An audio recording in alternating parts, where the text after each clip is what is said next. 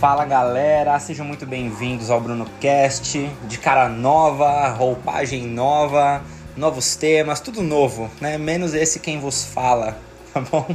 E sempre te ajudando a criar a sua melhor versão. Uma versão mais crítica, uma versão mais analítica, ah, uma versão mais pensante, talvez.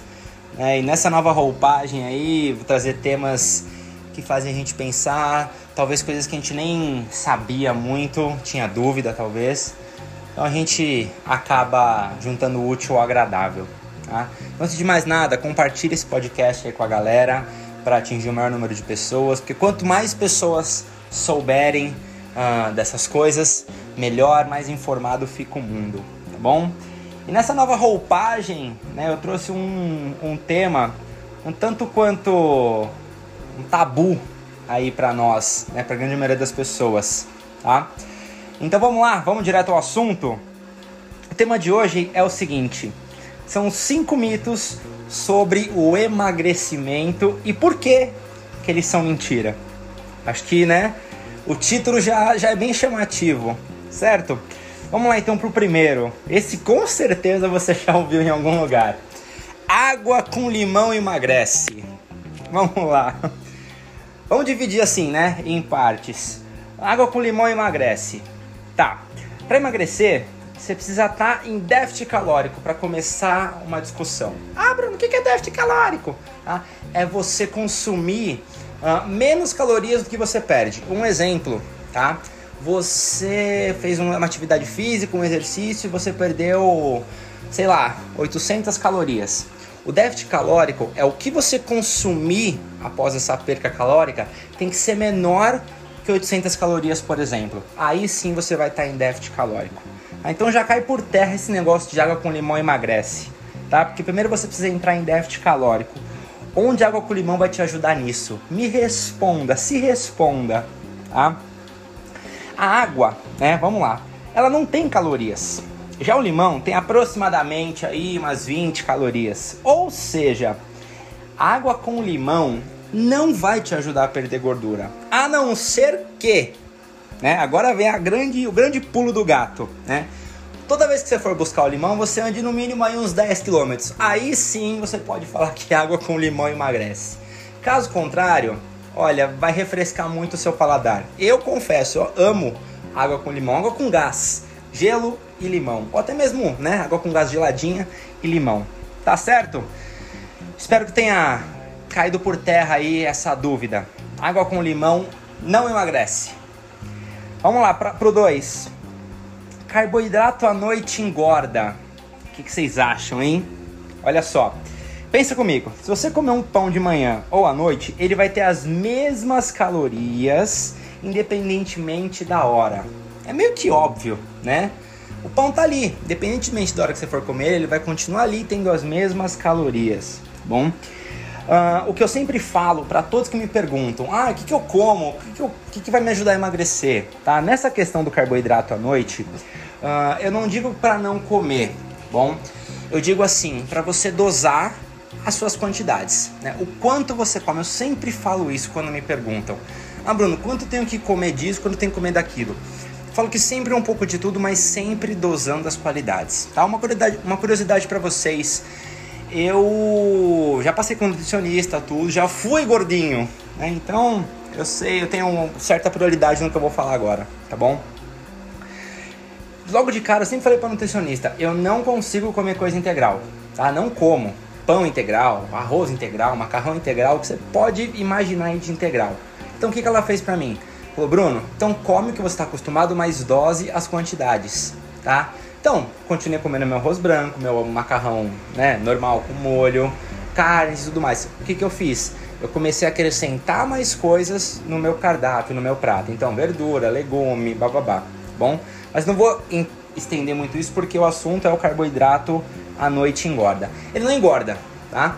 É a quantidade que você come que vai te fazer engordar ou emagrecer, certo? Uh, número 3. Preciso comer de 3 em 3 horas para emagrecer? Essa. Os nutricionistas vão ficar doidos comigo. Então, se eu estiver falando alguma besteira, por favor, me corrijam, tá bom? Uh, um tanto quanto desnecessário. Você não precisa comer de 3 em 3 horas ou de 5 em 5 horas, tá bom? Pensa comigo, se você fizer cinco refeições, por exemplo, de duas mil calorias, ou duas refeições de dois, duas mil calorias, dá na mesma, bom? O que você precisa é criar uma rotina. Se você gosta de duas refeições por dia, tudo bem. A mesma coisa se você gostar de fazer seis refeições por dia, se você estiver acostumado com isso. Lembra que eu falei lá no começo, você precisa estar em déficit calórico para você conseguir emagrecer.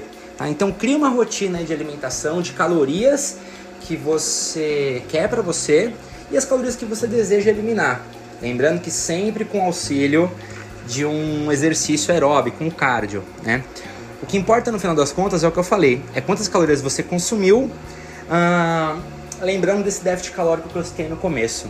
Tá? Então põe isso na sua cabeça, déficit calórico no processo de emagrecimento, tá bom? Número 4. Esse é um tanto quanto interessante. Você pode transformar gordura em músculo?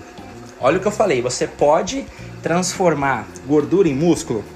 Vamos reescrever essa frase? Você pode queimar gordura e ganhar músculos com exercício de força, por exemplo, né? Você não transforma, ok? Você queima a gordura e ganha músculo, ok?